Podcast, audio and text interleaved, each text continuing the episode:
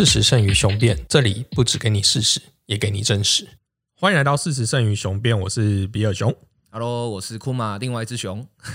嘿，我们今天又有新的话题了，然后我觉得这一集，呃，库马应该可以很好的发挥。对，不过我还是听从大家的建议，我还是稍微叙述一下这件为什么要讨论这件事情的来龙去脉好了。对，就是大概在前阵子，那我们的一个知名的艺人的小孩，就是李李仁跟陶晶莹的小孩，哦，对对对，然后他们呃，他在因为应该讲说，其实这件事情不重要，呃，没有这么严重，但是因为李李仁的情绪有点高了，所以大家就是在讨论这件事情。对对对，那这件事情的来龙去脉大概是这样，就是呃，陶晶莹跟丽玲的小孩呢是蛮喜欢运动的，在运动上也是一个常才。那他参加了学校的校队，那年纪呢大概只有国中，可是他去报名的 HBL，就是我们高中的赛事。对对对对对，那很多人就会去质疑，就说：“哎，你这样算是资格不符啊？对，然后你怎么可以冒名顶替啊？”对，那就是像我们其实很多比赛都是有枪手啦，在小型的赛事来讲，只是有没有被发现而已。这个讲到比赛就多的可以讲了，枪手啊、内鬼啊、内定啊，然后就是呃讲好了要怎么样什么，这太多了。对，所以我我想要讨论的其实也不就不不不是李李人或者是陶晶莹这件事情，我想要讨论就是说，诶，规则规矩到底在我们的历史中跟到我们现在来讲，我们应该怎么去面对它或怎么去看它？就像如果今天规矩是一个固定的话，那其实我们的生活应该就会跟千古年前会长一样。对可是事实上，我们有不断的革新，法律有不断的改变，规则也不断的改变。对对，对那到底是什么样的规则会让我们需要去跟它冲撞，去试图的更新？那什么样的规则呢？我们应该要保留，让它继续源远流长。我觉得这就是身为一个历史专家的库马可以给我们一个很好的讨论。不敢说历史专家啦，只是对历史比较有兴趣。呃，我觉得这是一个很有趣的命题哈。这是当然讲到规则或者讲到法律，我们当然都会想到这大概最原始的一个成文法典，就是那个汉谟拉比法典。对它就是讲以牙还牙，以眼还眼。嗯哼，那原则上，那个时代的以牙还牙、以眼还眼是很粗暴的。粗暴到什么程度呢？就是说，假设这个人杀了，就是你家两个人，那你就可以去把他家两个人也杀掉，就是这么简单。哦那这是一切都是用很直接的这种对应关系。嗯那汉谟拉比法典为什么会无法继续用到现在的一个关键因素，就是有些东西它是不能量化的。对，比如说，当我今天是骂你一句话的时候，我骂你说，比如说我说你好笨，嗯哼，那你不觉得这个东西有伤害到你的时候，那你骂我骂回来，那你要用什么程度才可以骂回来？因为你本来就没有被伤到啊，所以你要用什么样的程度才可以骂回来呢？这种违心的东西或这种主观的东西，它是无法用就是呃量化来验证的。嗯那这种事情就会让汉谟拉比法典就被挑战。嗯，很快的就会发现，比如说，甚至另外一个呃，举一个汉谟拉比法典里面无法处理的问题，这是也在法学论、法学绪论或是一些呃法律相关的科系里面，大概都会提到的一个经典论证，嗯就是说有一个人杀死了一个孕妇肚里的孩子，但孕妇没有死，嗯哼，他杀的是一个人还是半个人？哦，对。这个问题，嗯汉谟拉比法典就无法解决，而且如果杀人的那个人是男人，他永远无法怀孕，他也没有妻子的话，嗯哼，要怎么赔？嗯，没错，对，所以你就会发现，就是呃，通常会被挑制挑战的法治，或是被挑战的规则，都是因为他的扩及面不够的时候，当它无法再涵盖去解决现实的问题，或无法去解决具体会发生的状况的时候，它就自然的就会被挑战，就会被呃怎么讲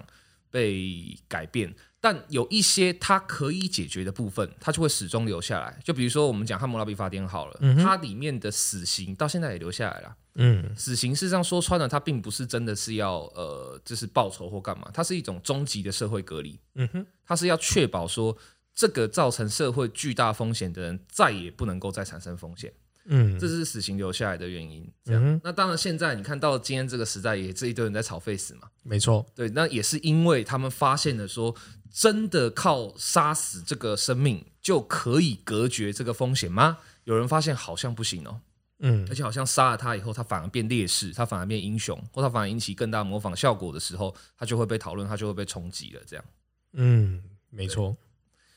所以讲回来，我觉得像呃陶晶莹跟李李仁的这个事件，它事实上就要从两个层面去看。一个层面当然是说，以单纯的呃理性观点、法理观点来看的话，那就是啊，你就是小孩子越级了，你做了违规的事情，这样。但我们如果从现实层面来看的话，我觉得很有趣的地方是说，呃，讲句最直接的话啦，如果今天这个小朋友不是陶晶莹的孩子，嗯他是比如说林志玲好了，或者说他是另外一个大家都喜欢的人，或者是豆花妹好了，我我不知道豆花妹现在红不红，不过就是呃一个大家都喜欢的人的孩子，我保证这个事情的力道会低非常的多。对，这就是我在一开始会很怀疑一件事情，就是说，呃，以我们华人这种公比较功利的状态下，如果今天我家的小孩是可越级的自由身，嗯，这应该是祖上的荣耀啊。对啊对啊对啊，所以都是高兴。对，所以我想说，照理来讲，陶晶莹这件事情应该是被赞许的，就是等于说，哎，你小孩子一定要有能力挑战高等级的。对对对对，可是也许啊，就像刚才库玛讲，这件事情有点开始变得比较像针对人，而不是针对这件事情。对，那当然你说有没有人会？不管是谁，不管他是林志颖的小孩，甚至是任何一个人的小孩，他都会就是那种铁血派，认为说不行，这个就是不对，不对就是不对，这样有一定也会有，一定也会有。但我觉得，呃，这种人说实话占整体的比重并不会太多。嗯哼，对，所以我会觉得这个事件，就是单讲这个事件的话，第一个层面就是说，它事实上针对人的部分，我觉得比针对事的部分多。嗯对，那第二个层面来探讨它的话，一个很有趣的呃议题就会带出来了，就是说，所以今天这个事情到底要怎么看？是要用一个呃比较多元的，或者说比较弹性的角度去看，像刚才那个呃比尔熊讲的说，呃，反正就是呃这是一个祖上有德的事情，然后这是一件光彩的事情，这是一件开心的事情，所以我们就啊、弹性一点吧，没关系。还是说要用就是很严苛的角度说、诶不行啊？那这样就是高中体总算什么？这是这样的话，嗯我们就干脆以后就每个每个球员都可以任意找就好了、啊，这样这完全就破坏规则啊，怎么样？嗯，没错。对这个角度到底要怎么来看待？我觉得这是这个事件里面的另外一个很深的话题了。嗯，像其实呃，华人最喜欢讲的就是情理法嘛。嗯，对，永远会把法治摆在比较后面对这件事情。对，对，那到底是情理法好，法理情好？我觉得这件事情可以讨论很久。那我想要就是我们先从比较远一点来讲好了。嗯，我我我呃，我的学习途中啊，我觉得最有名，对我法学上就是概念上最有名的一个案例，哎、对，就是商鞅。哦，商鞅变法是。对，就是商鞅变法，他就是因为他做了这件事情，所以让秦国强大嘛。对，没错，对，嗯所以他就是等于说，哎，我靠法律的严谨这个程度，然后让每个人都用有方法去追寻他。对，对，那我其实我觉得规则就是拿来追寻，而不是拿来破坏，因为你追寻他，每个人都是一致。就像我们会讲修身齐家治国平天下，嗯嗯嗯，每个人一定要有他自己遵循的道路去走的时候，这个社会才会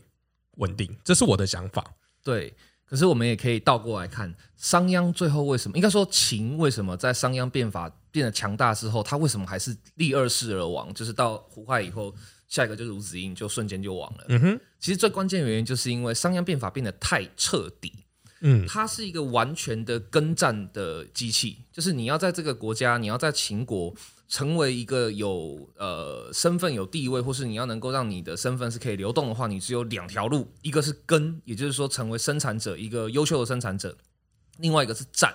就是你要不断的就是靠军功来累积这样。嗯那这样子一个极度的严苛到没有任何其他的摇摆空间的，包括秦国那时候商鞅是实施连坐法的，就是说只要你之中有人不符合这个法律，那一户犯了法，那就是连带五户啊一个里或是一个邻全部都受罚，这样。那么严苛到完全没有任何闪躲空间的法律，为什么最后会让秦朝灭亡？因为耕无可耕，战无可战啊、嗯当天下统一的时候，那要怎么让让这个社会社会流动再继续的流动？你只好不断的在往外打。所以秦始皇要去争高丽，要去争百越，要去争，就是不断的在打。嗯哼，但打总有极限，而生产也是啊。你不断的生产，不断的生产，就跟现在有有点像现在有点病态的拿 ISO 的一些东西一样。嗯，你这一次能够产出最高品质，那你下一次做到最好也顶多就是维持而已。对，但你维持就没有奖励啦。嗯对啊，因为你就没有进步嘛，你没有再更加往上，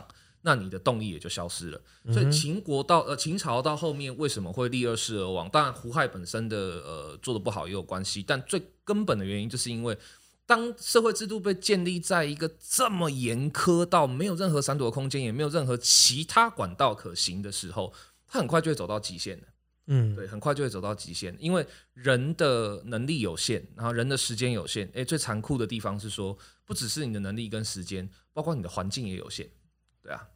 所以呃，这种过度严苛的法理，它很其实，在不管是秦国也好，或者是说在呃很多其他的国家的历史的记忆或其他国家历史的一些借鉴里面，我们都可以看到，太严苛的法律是不 OK 的，它真的是它维持不了。它可能可以在短时间内产生很巨大的动力，可是它要长期的维持，几乎等同不可能。嗯哼，美国的禁酒法案也是同样的问题啊。嗯，对，所以意思是说，法律如果紧密或强制到一个程度的时候，就会引起反弹。一定的，而且就是就算它不引起人民的反弹，它也会变得无法再遵守。就像刚刚讲的跟战法则一样，人民也许并没有想要就是去破坏它的意思，但是我遵守不了啊。而上面的官员也会再去，比如说我是一个呃秦朝的时候的一个做陶的、做陶陶罐的或做夯土的，嗯，然后我的长官来稽核我，然后就说：“哎、你的夯土没有品质，没有比上次好啊！你上次出产五十罐，你这次也是出产五十罐，你这样要受罚哎、那我心里面可能就觉得说：“哈，可是我已经拼了命啦，我已经尽全力啦。”嗯，然后我就说：“有有有别的可能吗？有别的办法吗？”然后长官努力的去查了大型律令每一条以后，就说：“不行，就是要受罚。而且那个罚，秦国的罚都很严重，我可能要被割掉鼻子，或者我可能甚至要被砍掉一只手。那这种呃金鼻或者是就是呃卸卸身的这种刑责，一旦加深在我身上的时候，那你不但因为我的极限来惩罚我，就是我你不合理的惩罚我之外，而且你的惩罚还是让我没办法再继续维持我的生活。那民不惧死而乱呢、那我我连死都不怕了，我都我都已经变成这样子了，那我我不我我不先了你，我还还有别的路吗？对啊，就会变成这样子。可是我觉得听起来就是那个法律应该是是有待商榷的啦。对对对对对，就是他可能不不呃不完全跟现在我们会遇到状况像一样的嘛。对对对。那我觉得现在有两个例子，我们可以可以拿来讨论一下，就是我们亚洲区另外两个所以华语系的国家，嗯一个是比较人治的，就是我们中国大陆，啊然后跟另外一个比较法治的，就像是新加坡。OK 对，那这两个国家我们比起来，就是以台湾人的立场，就会觉得新加坡是比较先进，而且它的确有产生出来它的重效。嗯那当然，呃，中国大陆是因为它市场够大，它其实也产生到一样的经济价值。嗯对，那库马你怎么看？说这两个国家，一个是比较真的比较偏人治，一个是比较偏法治的国家。我觉得其实不管是人治或法治，我觉得其实最关键的是在于说你的价值观能不能够流动。那刚刚我们讲到秦朝的问题，我们再再把它拉回来讲一下。你看哦，当我因为产了呃去年我产了五十个陶罐，我被褒奖，那我今年又产了五十个陶罐，结果我却要受罚的时候，如果在这个状况的时候，我跟秦国的官吏问说，我有没有其他的方法可以补救，或是这个东西我觉得不合理，我可不可以申诉？我可不可以去想办法找到呃解决的办法？如果他没有那么严苛的时候，他的价值观是可以弹性一点的。那官吏可能可以说：“好，我回去问一下我长官，而不是直接说不行，就是这样，大秦律令改都不能改，改的人要诛三族。这样的话，你就会发现这样子的社会会比较有呃怎么讲低成本的去改善它的制度的机会。嗯那一旦之间这个改善改变制度的成本变得异常的高的时候，那不管你是用表面上的人治或表面上的法治，它都会变成大问题。像我们刚刚举，刚刚刚刚比尔熊举例说，中国算是人治的代表，对中国的确是蛮多人治的问题的。但中国的人治问题为什么会比较被诟病，或是比较被呃抨击的很大的原因，就是因为他的人治事实上很没有一个标准可言之外，嗯，他的人治事实上也相当的呃不弹性。它就是缺乏这种标准的弹性，你会发现到最后，中国的问题很多都会变成一句话，就是说党这样说，对，党这样讲，没错党我们要听党的。你这这就是一个跟商鞅几乎一致的一种没有弹性可言。但新加坡的法治为什么会比较被大家喜欢？当然，你从最表层的观点来看的话，就是说啊、因为它的制度很严明，所以说大家比较不敢去触犯。但新加坡的法治之所以会被大家比较喜欢的原因的其中一个因素，事实上正是在于说它会有其他的选项，嗯，它会有一些可以去申诉，或者说可以去调整，或是当你今天遇到你觉得不合理的状况的时候，它还是拥有一定的弹性，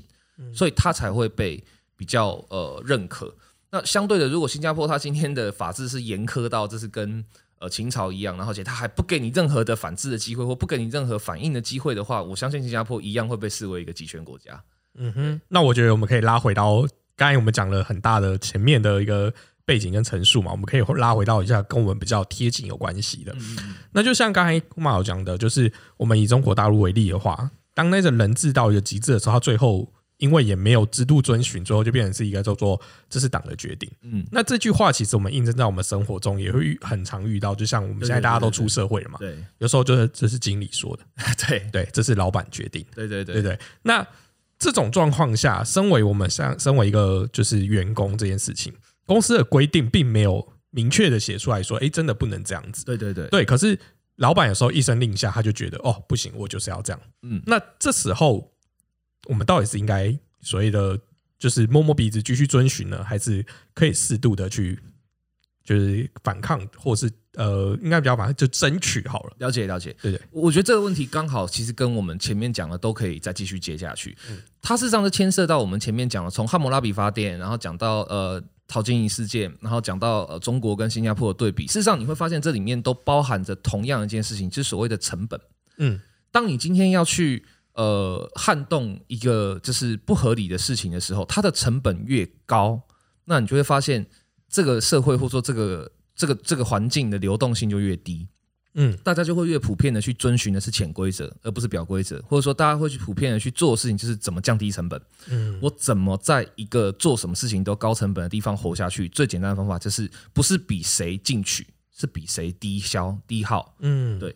那今天如果说呃这个成本是很低很低，就是说我今天当场直接拍桌跟老板对呛，或者说我今天就是只，或者说我好好跟老板说，就是哎、老板，可是这个是没有章程的，你这样做我不能同意，这样。嗯哼，你不用担心被封杀，你不用担心会呃被贴标签，或者说呃被霸凌，或者是怎么样的话，那我相信很多人他就会很敢这样做。那嗯，今天呃有一个很有趣的事情是，呃，我觉得这刚好可以带到一个话题，就是很多人会很受不了年轻的一代，认为说他们是一群太会闹的人，没错，太会申诉、太会 argue 的人。对，事实上，某方面来讲，正是因为呃，我我事实上自己也认为，有的时候他们的 argue 有点太过分了。嗯哼，但你这你就从里面就可以发现一件很有趣的事情，就是成本过低也是一个问题。哦，对，成本过高是大家都知道的，没错我们都我们都已经清楚了，尤其是台湾也经历过戒严，也经历过一个集权的时代，嗯所以我们都知道成本过高是一个问题，但成本过低事实上也是一个问题。嗯对，所以呃，事实上这个成本它不能太高，也不能太低。我们可以想象一个画面哈，就是说，呃，刚刚呃比尔熊讲的，老板今天丢了一摊东西到你面前，说，啊，你过年不要回家啦，你回家干什么？东西都没有做完，嗯你嗯给我留下来，而且我还不付你加班费，嗯不辞掉你，你就该千恩万谢。嗯那在一个极度高成本的这种反抗的国家的话，你就会只能跪，你只能就是好忍，好好嗯拜托，谢谢，还要强颜欢笑啊，谢谢老板给我机会。嗯可是如果你在一个极度低成本的地区，会发生什么事情？哇，那你就完蛋了。嗯就是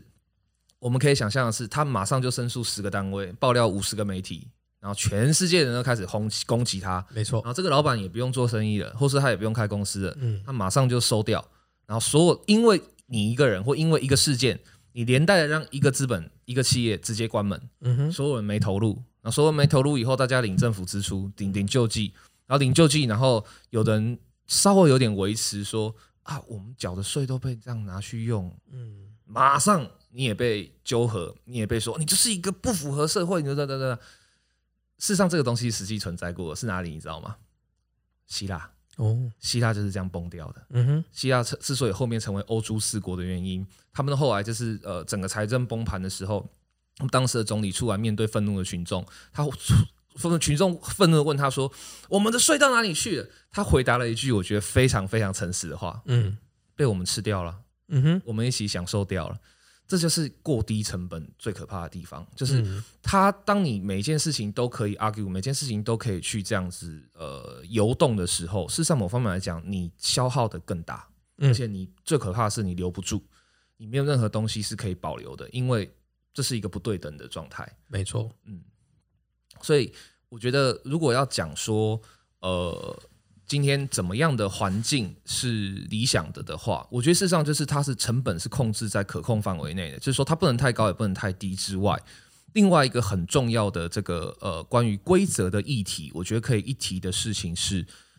你必须要分辨得出来，哪些人是真的在捍卫规则，嗯哼，哪些人事实上是借由捍卫规则的借口来捍卫自己，或是来谋取自己的利益。嗯，对，我记得在我们那一辈的时候，我们的长辈都会说啊，男人。啊戒烟好啊，或哦，一个是戒烟好，但我觉得那个可能离现在大家会太远了，对。但我的意思说，他们会那时候跟我们讲说啊，男生就要当兵，当兵出来就会不一样。对对对，那就是进去受到一个比较严谨的规则的磨练。嗯，我觉得他就是就是你一定会，你你毕竟活在所谓的社会上面是比较轻松的。嗯那在军中的时候，他毕竟有规矩就非常多。对。那我们先不要说你可以在里面学到什么，但我的意思说，至少他的呃操课啊规矩都是按排程走的。嗯你会知道什么叫做呃，我必须什么时间做什么事情，然后有什么事情我可以做，什么事情我不能做。对那在那个当下这样子，可是现在就是因为我觉得这样子的状况变少了，对嗯，就是这样子的磨练变少，对所以呢，很多人就会给你。呃，就像我现在有员工，或者我像我前阵呃之前在学校服务也是这样，学生就会很好奇的跟我讲说，哎、他会他会跑来我呃办公桌跟我讲说，嗯你规定没有这样写，对，那为什么我不能这样？嗯那或者是说，呃，去年这样，那为什么今年这样？嗯对，那我只能说，因为有很多东西你在创新的时候，就是回到我们第一集嘛，你有时候一定会有在制度上的漏洞。对，我觉得这是一定会，你你法律写越多，我觉得就是漏洞越多没。错没错没错，对，所以你不可能把所有事情完善嘛。但我的意思说，我们总会有一个宗旨。嗯那我的意思是说，就像我们有遇到一些很有趣的，就是呃，学生被恶意了。啊，假设是这样，那规定就是恶意这件事情。可是呢，学员就会说，可是呢，我是低收入户，或者是啊我要去国外呃做交换生，哦你这样子的话，我可能就不能怎样怎样怎样。嗯那他就会用各种就是可能是情啊，或者是其他的方式去去讲说，可不可以可不可以让他弹弹性这样子。OK OK，好，如果一次开了这个门，嗯，两次、三次之后，这个效益越来越多，那二一这个就不见。对啊，现在就不见了，对，所以二一为什么不见？其实就是因为这样。对，那我的意思是说，这个到底是对我们的社会来讲，到底是一件正向循环呢，还是比较不好的状态？我觉得其实这个东西就是呃，我们很难在一个单一事件或是一个单一的东西里面看出它的全貌。那最近你刚刚讲到当兵正好，我最近才看到一个新闻，就是有一个呃才当四个月兵哦，嗯四个服四个月兵役的一个役男，当到三个月的时候，就是因为呃服刑态度太差，然后被长官纠正以后，然后就对长官直接呛瞎说：“那有种对我开枪啊！出去外面遇到你怎么办？来呀、怎样怎样？”就是结果是那个一男被判刑，因为他判他犯了陆海空军的法的一个那个呃以强暴威胁长官这样。嗯对，那这个事情就是一个蛮经典的案例，就是说，呃，对我们这种服超过四个月以上 逼出来的人来讲，都会觉得说，哇塞，你四个月都可以这样，何必呢？这样或怎么样？对，对，可是呃，你看他们那个年代的就会觉得说，应该说比较是后面的年代的，可能就会他的想法就会认为说，我不对啊，成本要更低才对啊，我不接受任何提高我就是抵抗成本的事情。嗯那这种观念事实上就可以至少看出一件事情是说，这个人他明显的没有在替制度想，嗯因为我们就这样讲嘛，我们稍微往后想一点啊，就是说。如果每一个当四个月的兵已经这么短的人都可以这样呛长官，然后把呛长官的这个成本降到如此之低的话，那我们可以确认一件事情是说，中华民国国军大概直接就解散了，就大概真的就完全就掰了。嗯那些选择接受刻苦训练、选择签下志愿役的人，你要他们情何以堪？嗯哼你的公平真的是公平的吗？你可以大声的说，没有，我是替所有的就是义务役的人争取啊，志愿役呢他自己要签的，跟我什么关系？可是问题是，当你的身份是志愿役跟义务役还要在一起的时候，你根本就没有考虑到志愿役的人嘛，你根本也没有考虑到国防的层面嘛，你根本也没有考虑到，所以。从这个事情，我们就可以看出来一个，应该说回答刚刚的问题，就是说，怎么样的情况下会允许弹性存在？怎么样的情况下不允许？我们有一个最基本的检视方法，就是这个东西对更多人的影响是什么，或是把时间拉长。这个东西对时间如果拉得更长，不是在今天，不是在当下，不是在这一秒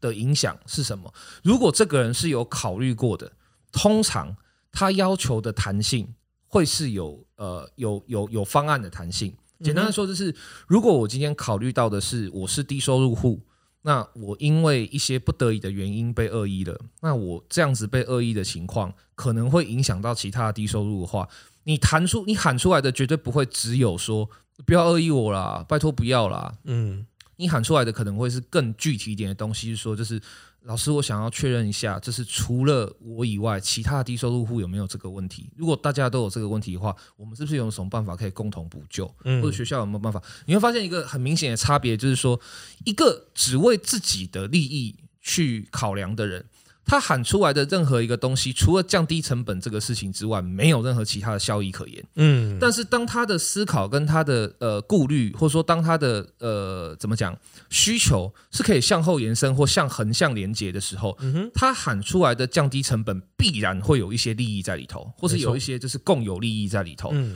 那这种共有利益的存在越多，我们就应该给他越大的弹性。但这种共有利益的存在越低的时候，事实上真的就是讲难听一点，就是没有必要为了这个人去浪费时间。没错。对啊，我觉得有一个就是我很喜欢的词嘛，就是政治这件事情。嗯，政治就是管理众人的事，啊。对，所以如果你今天在做的这件事情真的是政治层面，也就是你牵扯到很多数人了，对对对。对，它不是只有你你你自己，因为这个社会来讲，不可能是你你对你得利，嗯，对全部人都得利，嗯一定有部分人是损害的。没错没错，对，所以呃，至少，但你至少要告诉我说，今天不是只有你得利，对那你让当局者或让判断下判断的那一个人去知道说，哦，这个群体有多大，嗯我会牵扯到层面多大。你可以跟我讲说，因为你不在那个位置，所以你看不到这么广的远界。对的，可是你可以提出这个方案去让他思考。没错没错，对我觉得这才是一个就是比较好的一个沟通状态。是是是，对对对，我们可以发现，其实历史上的很多的改革，哈，每每其实历史就是不断的改革的过程嘛。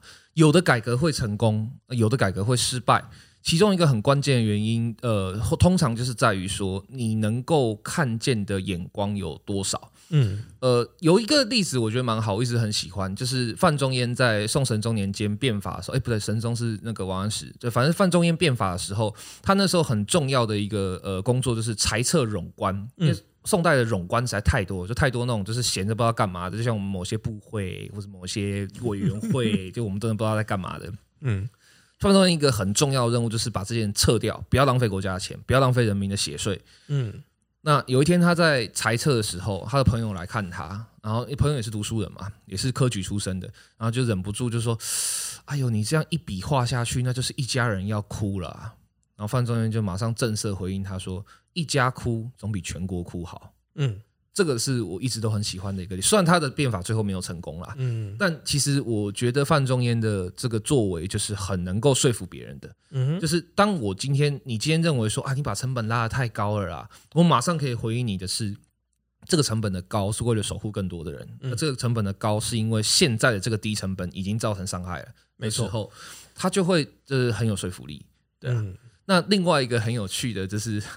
呃失败案例，哈 哈大概这是王莽吧。嗯哼王莽的篡新朝变法，他基本上是王莽，这是一个非常崇拜周制，就是周周代一切的制度的人，所以他基本上是王莽变法，就是把一切都变回周朝。嗯哼你要在一个已经习从秦朝以后就习惯了土地私有制，已经快六百年的朝代，突然之间全部恢复到井田制度，嗯。你所有的土地全部都变回国家的，而且就是变回国家就算了，还变成你你可以用的只有九分之一，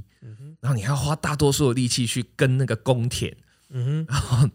你还要，呃，重点是王莽才做了很多很倒行逆施的事情，包含就是，呃，他因为就是呃做了很多这种蠢事，所以他破坏了汉代的经呃清新朝的经济以后，他就是很高兴。一般来讲，经济崩坏或者是货币崩坏，汉代的五铢钱不管用了，大家应该都会先岔赛才对。嗯就王莽是很开心的说：“哦，太好了，那我们就可以回到周代，用周代的刀币了。”这样，所以他到最后才会这么惨呢、所以我觉得像这种呃莫名其妙的改革或者不知所谓的改革，呃，他就很明显的可以看得出来，就是说你你你的想象里面是完全没有办法包含横向的，或者说往后的想象都不存在的。对嗯啊，没错。那我还想要就是在问库嘛，就是嗯嗯，刚才你刚才有提到说我们在历史上其实蛮多次变法的，哎、对对，但是成功失败，我觉得呃，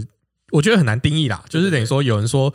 不是短时间的成功就算成功嘛？对对对对。可是好，那没关系，我们再回到我们讨论这件事情，就是变法，就是毕竟是法律上的改革。是是，那如何去看待？就是说有一些失败，我们大家可以归纳，就是像刚才范仲淹这件事情，嗯，它其实在我们话换成现代的话来讲，叫做挡人财路啊。啊，对对对对对，没错没错没错。好，那我像我刚才前面也提了嘛，就是其实你的你你的利益一定会侵害到某些人，是就是是在做任何事情一定都会，那就是一个权衡取舍。对，那我的意思是说，到底什么样程度的挡人财路才会真正的让你成功？我觉得其实这是一个很有趣的问题，就是说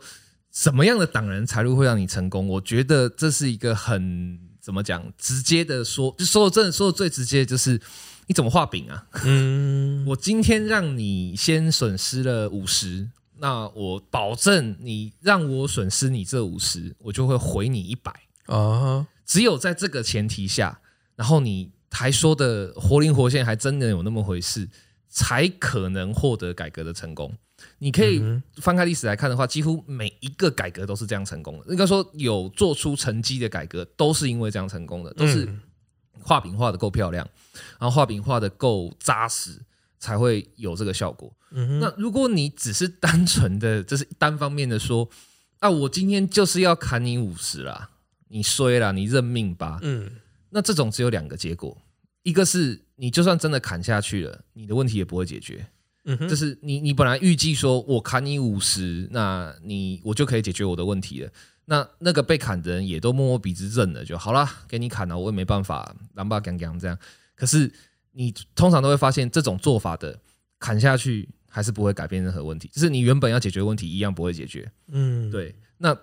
另外一个结局就是，哈，你要砍我五十，我跟你拼命，然后就问题也不用解决了，因为更大的问题来了。嗯，没错，对，绝大多数是这样，所以唯一可以促进改革成功，或者说可以做出成绩的，只有一个条件，真的就是交换。讲的听一点，嗯真的就是交换。嗯哼，所以呃，你某方面来讲，你说的也没错。像范仲淹他之所以变法失败的一个关键原因，就是因为他的饼画的不够圆，或者说他的饼没有办法说服那些人看见说，我这样子改革了以后，我将来的利益更大。嗯他说服不了，因为范仲淹某方面他的想法太太前面了，就是呃比那个时代的人能够想象到的远太多。那到后面他的继任者王安石更是真是离谱，王安石是一个超级天才型的人，可以说王安石的变法是大胆到，就假设王安石的变法真的成功的话了。我们大概可以大胆一点说，就是大概内阁就是在宋朝那时候就成型了，内阁制就在那个时候就成型了，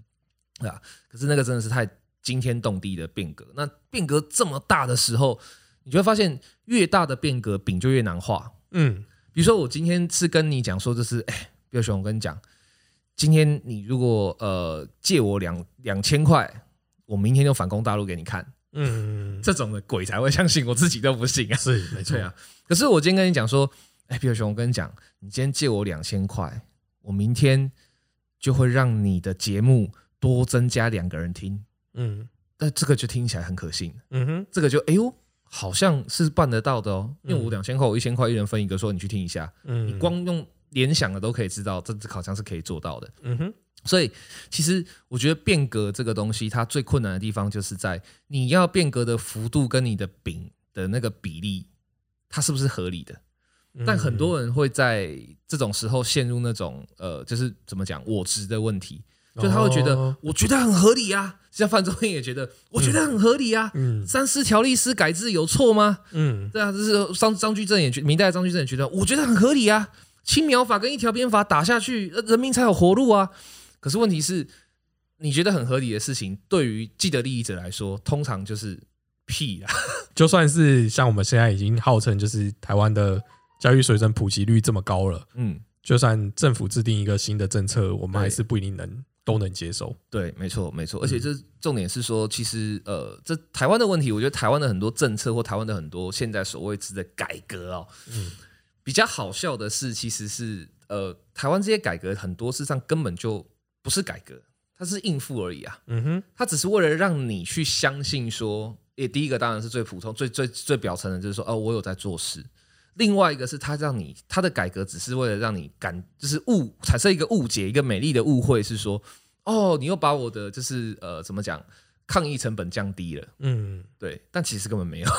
嗯，对啊，就是台湾很多现在这种滥情的事情，我觉得其实都是在于说，我们都一直去过度的歌颂，就是把成本降低这件事情。嗯。没有人敢跳出来当黑脸，或没有人敢跳出来当制止者，嗯就是跳出来，就你你看嘛，今天假设有一个人跳出来讲一句说啊，我觉得台湾现在的自由有点 over 了。嗯，你还没有讲完下一句，你还没有讲完你的饼，你还没有画，你连饼都画的机会都没有。你只要讲完这一句，你瞬间就会被扣上多少帽子？没错，对啊，啊，你老人家啊，中共同路人，那滚回中国去了，看中天哈，这瞬间就帽子就扣完了，你连后面的论述都没有机会。嗯啊哼，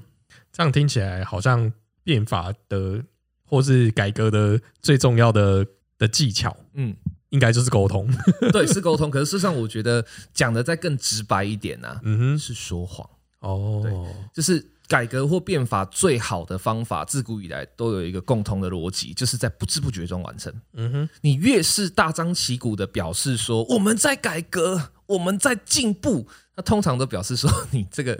饼画不下去了，你才会这一直在那边喊这种屁话。嗯真正好的改革方式都是在你不知不觉中，你在没有办法意识到的情况下，你就哎呦，我好像最近有一些改变，嗯，这种改革才是最厉害的改革。嗯就像呃，很多人都会喜欢，现在很喜欢拿拿来说嘴的话，其中一个就是说啊，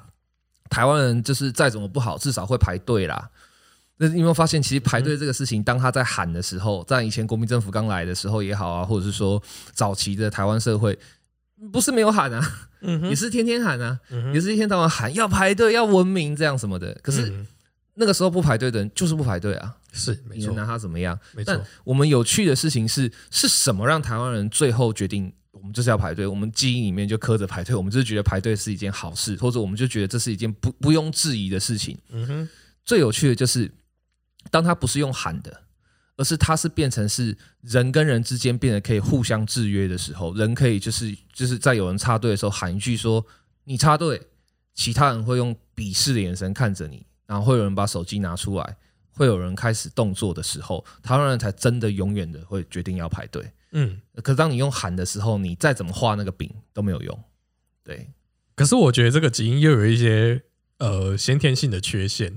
我觉得那个缺陷在于，就是我们一样在讲排队这件事情好了。嗯。我们像我们都做捷运嘛，一定会听到就是、啊，先下后上，呃，就是左手手扶梯，以前一开始的时候叫你靠右哦边、对对对对，那现在呢，其实因为其实是安全的问题，对对对对所以希望叫你不要尽量不要在那个呃自手扶梯上面去行走，手动，对，对对。两边都用站。好可是这个就是向右制约这件事情，已经好像也变成台北人的基因了。没错没错没错，对，可是事实上现在已经那已经不是一个规矩，或者一个不是一个法律了。那为什么台北人还是一直持续来遵守？就算已经有在倡导，就希望不要左左边通行，嗯，但是呢，当你今天做左边通行的时候，还是会有嗯某些人对，会对你这个就是你占据左边的时候，会有一些侧目，或是对对对对对对其实我觉得最大的关键原因就是因为饼画的不够啊。他的这个宣导跟他的饼没有跟上，他的宣导讲的是什么？他讲的都是说啊，其实两边都站人，不要走是最快的，嗯，他输流输输导流量是最快的。没错，可是他没有没有实感啊，这个东西讲出来是一回事，哦大家可能理解上一回事。可是我今天很单纯，我就是很自私的觉得说，我今天就是要用冲的冲左侧的时候，嗯，我一定比更快，我一定比大家疏导更快啊。没错，所以其实上这是这是很经典的一个案例，就是当你想要改变现状的时候，但你想要改革的呃方向跟你要你画出来的饼不对称。我今天一衡量或心里面一掂量，觉得说我自私一点的话，我获得利益比较大嗯的时候，你要做任何的改革就会很困难的。那你要怎么让这些自私的人决定说啊，我不要那么自私的？那有很多方法，你当然用威慑的方法，你你试试看，就是在台北捷运就是通过一条法案说，就是以后只要在捷在电扶梯上走动一步，就是罚十万，保证就没有人走了嘛。对，可是这个十万这个东西就会被很多人靠背。嗯那所以有另外一种最好刚刚讲的那种疏导就不知不觉的方法是什么？就是当你今天发现你不不冲不在上面不要冲的时候，你虽然现在是呃不急，你现在是急的人，可是当你不冲的时候，你可以有更好的借口，比如说你可以跟别人讲说，就是啊，我现在困在就是手扶梯上，我不能动啊，所以我就是得慢慢来，你再等我一下。你发现哎、诶这可以变成一个迟到的借口，哦哟，好像多了一点利益哦。嗯然后再帮他再多找一点利益，就是说啊，我这样站在手扶梯上不动的话，比如说呃，我可以就是 呃多玩一下手机啊，或者怎么样什么的，就是你要不断的给他利益，你要不断的去充充能他的利益，这样。样那等到那个利益大过于是说